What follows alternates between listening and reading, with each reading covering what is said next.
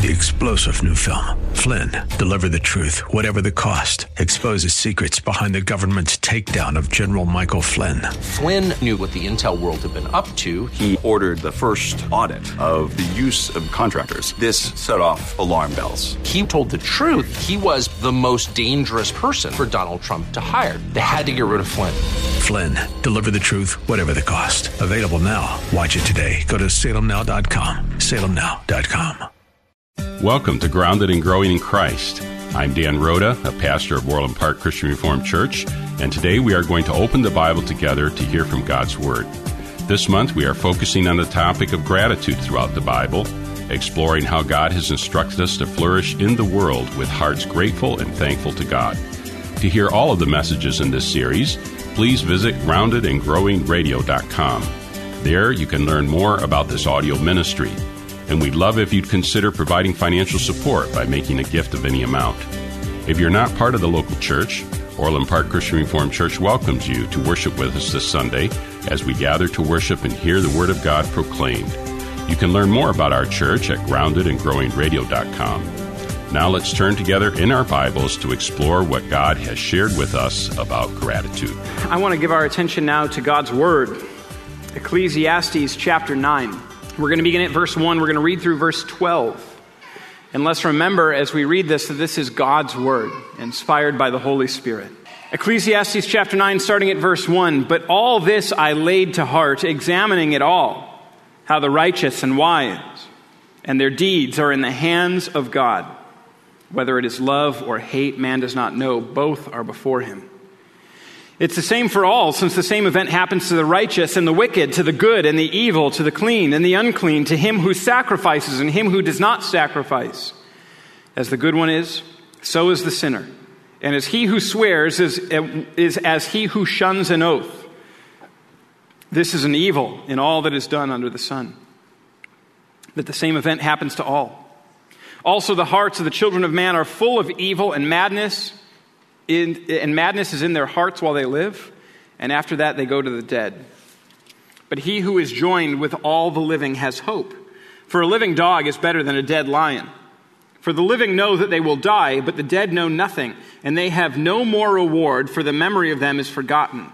Their love and their hate and their envy have already perished, and forever they have no more share in all that is done under the sun. Go, eat your bread with joy and drink your wine with a merry heart, for God has already approved of what you do. Let your garments be always white. Let not oil be lacking on your head. Enjoy life with the wife whom you love all the days of your vain life that he has given you under the sun. Because that is your portion in life and your toil at which you toil under the sun. Whatever your hand finds to do, do it with all your might, for there is no work or thought or knowledge or wisdom in Sheol to which you are going. Again, I saw that under the sun the race is not to the swift, nor the battle to the strong, nor bread to the wise, nor riches to the intelligent, nor favor to those with knowledge, but time and chance happen to them all. For man does not know his time, like fish that are taken in an evil net, and like birds that are caught in a snare. So the children of man are snared at an evil time when it suddenly falls upon them. Now, I haven't made this explicit up to this point in the book, but Ecclesiastes is broken up quite nicely into three main sections. And this portion of Scripture takes us to the end of the second main section of the book of Ecclesiastes. You may have noticed that in chapter 7 and chapter 8 and chapter 9, there was a recurring series of themes that kept popping up and popping up and popping up.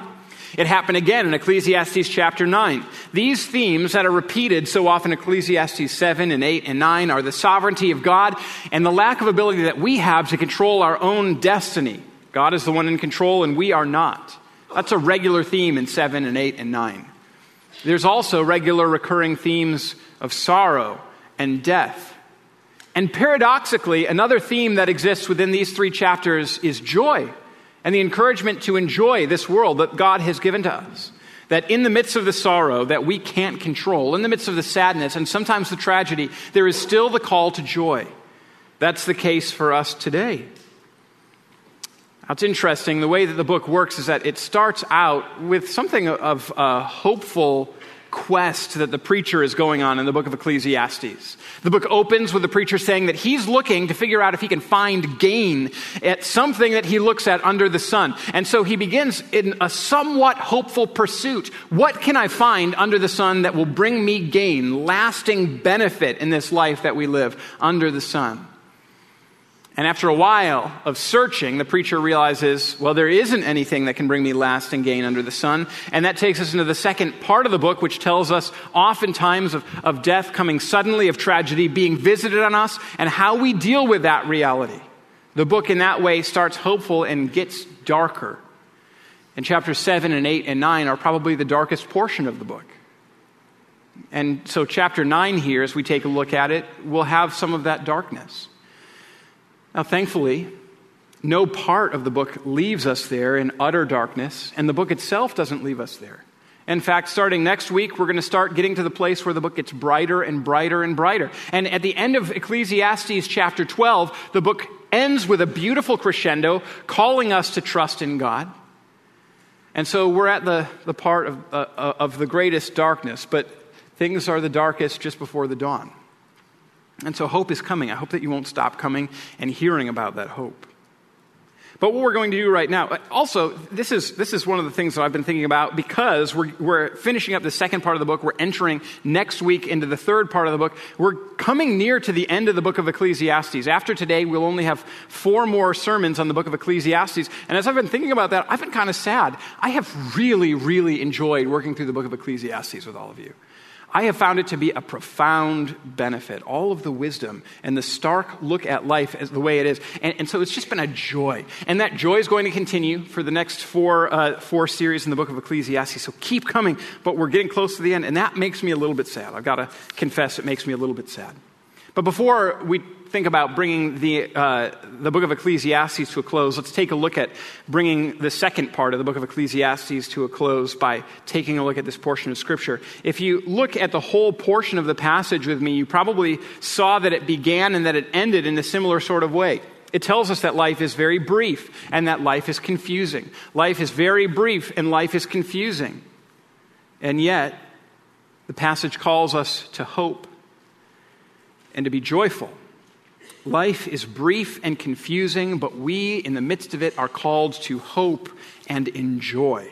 And so let's look at that in four different points here. The first is the evil of the end. The second is the hope of the living. The third is the good that we enjoy. And the last is chance and frustration. So the, you can see just with the way that those work is that it begins and ends with talking about these chance and frustration and the evil of the end, how brief life is. In the middle calls on us to hope and to be joyful. So that's what the passage is telling us this morning. Let's jump in and first look at the beginning part, the evil of the end. This is what verses 1 through 3 tell us about. As we begin the chapter right away, we are reminded of one of the regular themes in chapters 7 and 8 and 9, and that theme is that God is sovereign. God is in control. You probably noticed that in Ecclesiastes 9 verse 1. But I laid this, all this I laid to heart, examining it all, how the righteous and the wise and their deeds are in the hand of God. The hand of God.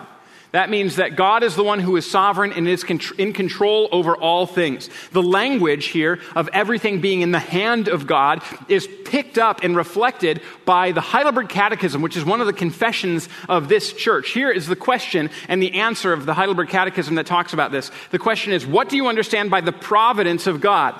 And the answer is this the providence of God is the almighty and ever present power of God by which God upholds, as with his hand, heaven and earth and all creatures, and so rules them that leaf and blade and rain and drought and fruitful and lean years, food and drink, health and sickness, prosperity and poverty, all things, in fact, come to us not by chance, but by his fatherly hand. God is the one who is sovereign and in control, and Ecclesiastes chapter 9 owns that at the very beginning of the passage. And yet, in the owning of that, there is a challenge presented to us by the rest of the first three verses.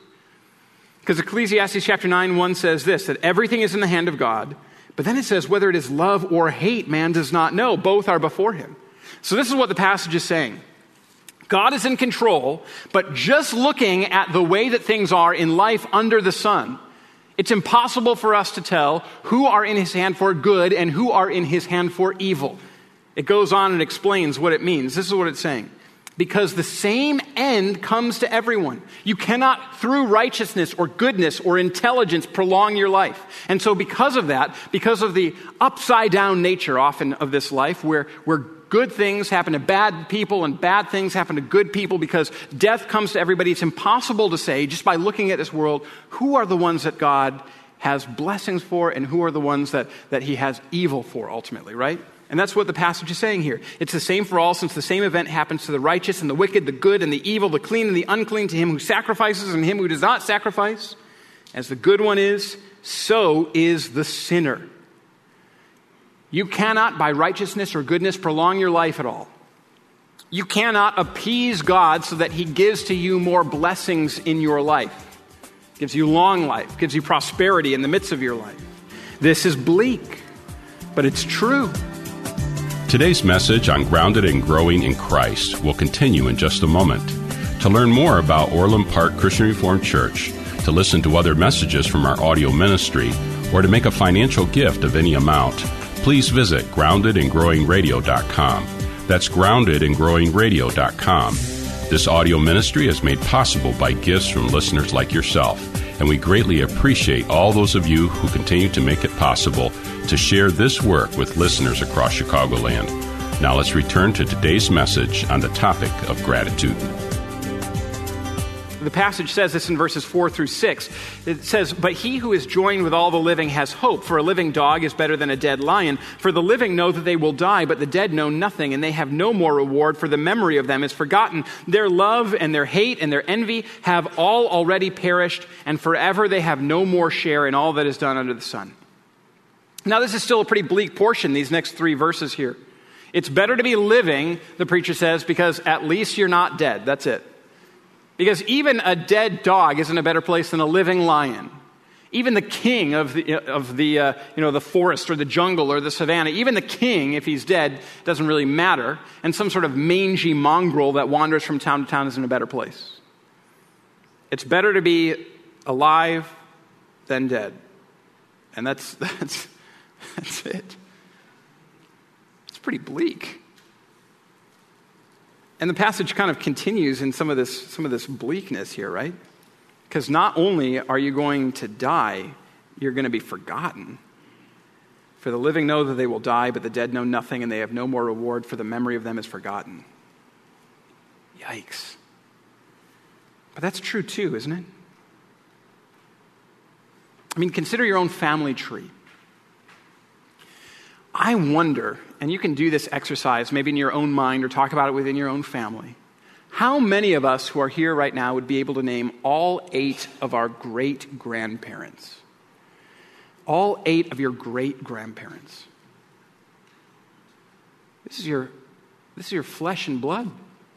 And I'm guessing most of us wouldn't be able to say, yep, these are my eight great grandparents. Some of, some of you probably are able to. You can tell me afterwards.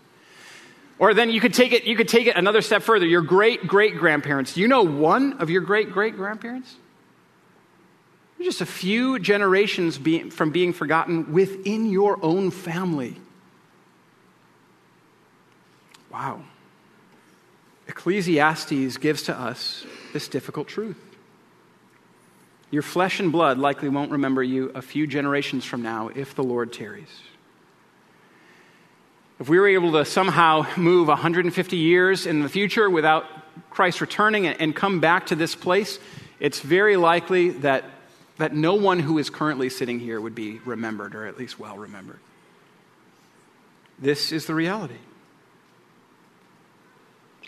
And yet, and yet, the passage still does call us to hope, doesn't it? The living, the one joined to the living, has hope has hope. And that call to hope in the passage here in Ecclesiastes chapter 9 is important. And I want to call our attention to hope today. Life is brief and confusing, but knowing that life is brief and confusing and trusting in God does not lead one to despair, but leads one to hope. Hope is one of the great virtues of the Christian life. We're called to hope. And I want to call you to hope this morning. I want to call you to hope in your Savior. The Archbishop of Philadelphia, Charles Chaput, he gave a talk a few years ago, and one paragraph has been incredibly important for me in understanding my life under the sun here. Let me read to you this quote from this Archbishop. He says, People sometimes ask me if we can be optimistic, those of us who are religious believers, about the future of our country.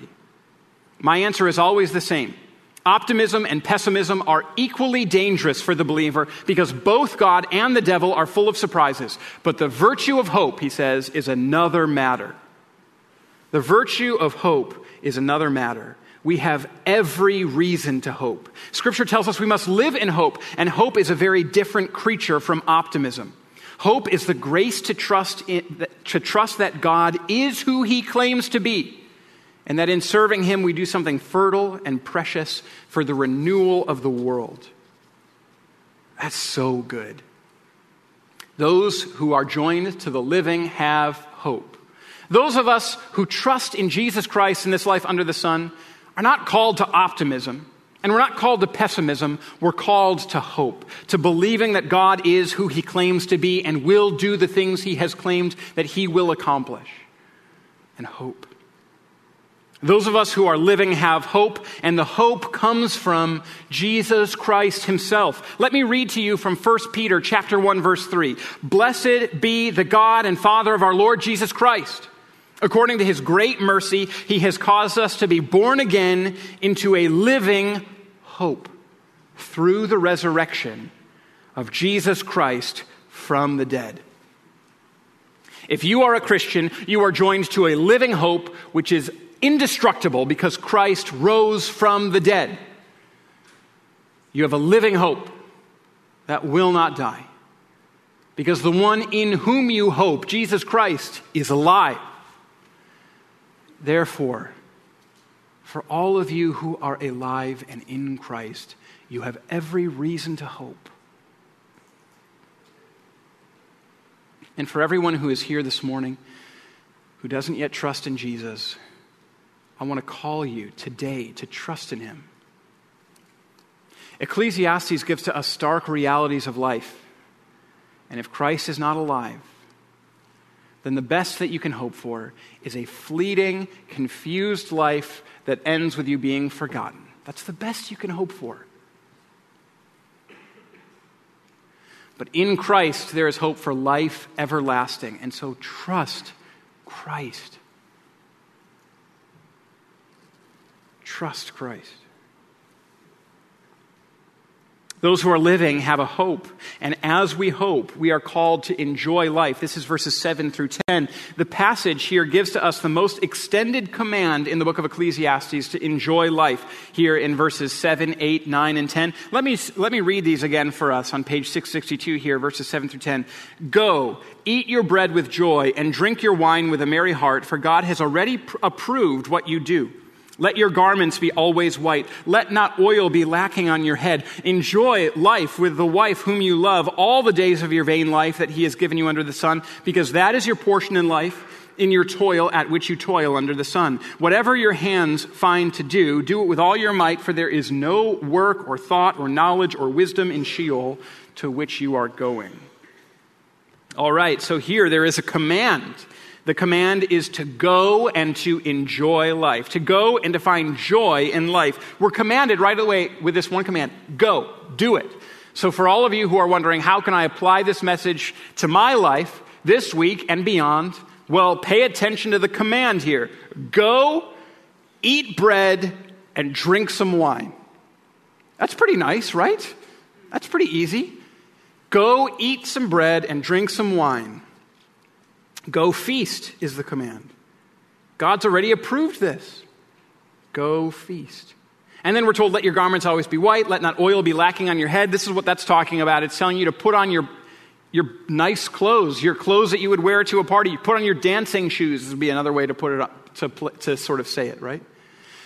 Because when, in at the time when this passage was written to the people who were initially receiving it. You would wear white whenever you were going to a festival or to a party. It's what you saved for very special occasions because your clothes would get really dirty and it was very hard to clean white, right? It's hard to clean the stains out of white. There was no tide, there were no washing machines. You couldn't just throw it in and then take it out and have all the poof, stains gone, right? So you'd wear your white only on these special festive party occasions. And so it's saying, get ready to celebrate, get ready to enjoy life.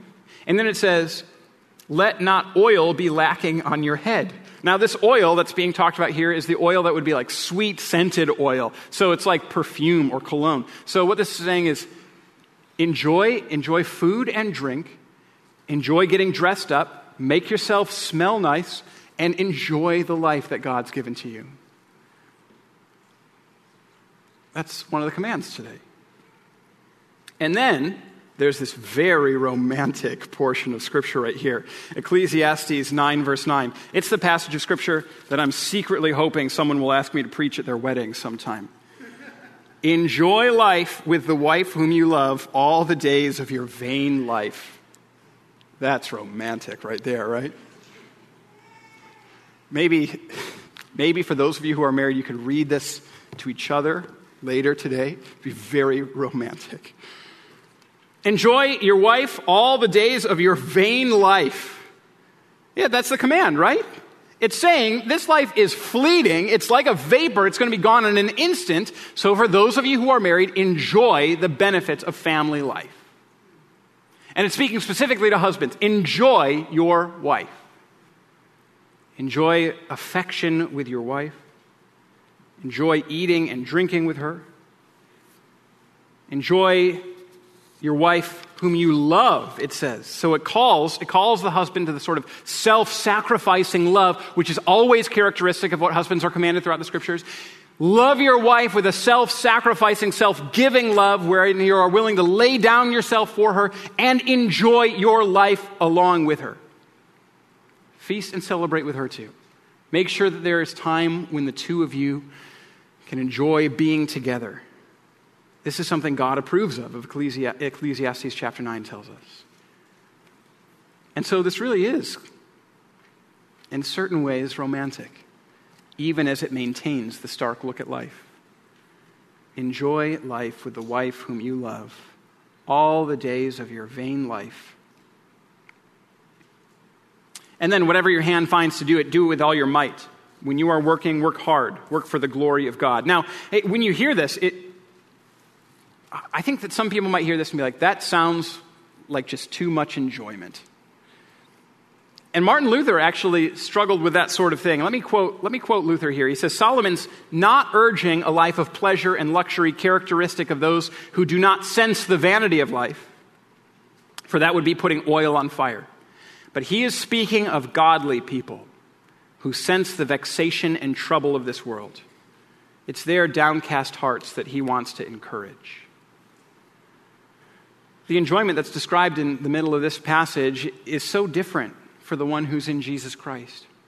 The enjoyment for life for the one who doesn't know God, approves of what they do, is the harried attempt to forget that at best all they have to await them in this extraordinary brief time of darkness and nothingness, or uh, extraordinary brief life would be darkness and nothingness. On the other hand, the enjoyment of these good gifts directs the one who trusts in Christ to the praise of God, the giver of these good gifts. So, Christian, enjoy life. Enjoy the good gifts that God has given to you, and let the enjoyment of those gifts lead you to praise the one who has given them. Anytime that you celebrate or, or feast or have, uh, or have a party with those that you love, let the enjoyment of that time lead you to praise of God and lead you to realize that's the hope that you have eternally. The marriage feast of the Lamb. Enjoy life and hope. Then in verses 11 and 12, the preacher, Solomon, turns back to his first theme. Again, I saw that under the sun, the race is not to the swift, nor the battle to the strong, nor bread to the wise, nor riches to the intelligent, nor favor to those with knowledge, but time and chance happen to them all. For man does not know his time like fish that are taken in an evil net, and like birds that are caught in a snare, so the children of man are snared at an evil time when it suddenly falls upon them. Solomon again returns to this theme that life is filled with chance and frustration. It is soon over. And here again, we're given the message. If you're expecting all to go well for you in this life, you are expecting the wrong thing. If you're expecting everything to go well for you in this life, you're expecting the wrong thing. You're hoping in the wrong thing. You're trusting the wrong thing. Life is short, it is full of vexation, and if you look at it from the perspective of those who exist under the sun without taking into consideration the perspective of the one who is sovereign, it doesn't make any sense. It's filled with chance and frustration. The things that should happen to good folks don't. The ones that should win don't always. This is the message here. My prayer is that the Lord speaks to you through His Word, that we cultivate grateful hearts to Him and flourish in a world searching for the hope that we find only in Jesus. To hear more about gratitude, to learn about Orland Park Christian Reformed Church, or to support our work preaching the Bible on AM 1160 through this audio ministry, visit us today at groundedandgrowingradio.com. I'm Pastor Dan Rhoda, and on behalf of the Orland Park Christian Reformed Church, we want to thank you for your support and partnership in proclaiming the Bible here on AM 1160. If you're not part of a local church, Orland Park Christian Reformed Church welcomes you to worship with us this Sunday. You can find all the details online at groundedandgrowingradio.com. Thanks again for joining us, and until next time, may God bless you. Grounded and Growing in Christ can be heard weekdays at 2 p.m. on AM 1160. I'm Derek Buikema, pastor of Orland Park Christian Reformed Church. This month we're focusing on the topic of gratitude throughout the Bible, exploring how God has instructed us to flourish in the world with hearts grateful and thankful to God. If you're not a part of a local church, Orland Park Christian Reformed Church welcomes you to worship with us this Sunday as we gather to worship and hear the Word of God proclaimed. You can learn more about our church at groundedandgrowingradio.com. Three star general Michael J. Flynn, head of the Pentagon Intelligence Agency, knew all the government's dirty secrets. He was one of the most respected generals in the military. Flynn knew what the intel world had been up to, he understood its funding. He ordered the first audit of the use of contractors. This set off alarm bells. The explosive new documentary, Flynn, Deliver the Truth, Whatever the Cost, and covers the facts behind this scandal. Flynn told the truth. He was the most dangerous person for Donald Trump to hire. I find out the worst enemy that I'm going to face in my life is right here in America. They took my assessment and they wanted me to change it. And I was like, I'm not changing it. They had to get rid of Flynn. With in depth interviews, archival footage, and never before seen personal records of the man behind the headlines. I just felt like I was drowning. Flynn, deliver the truth, whatever the cost. Available now. Watch it today. Go to salemnow.com. Salemnow.com.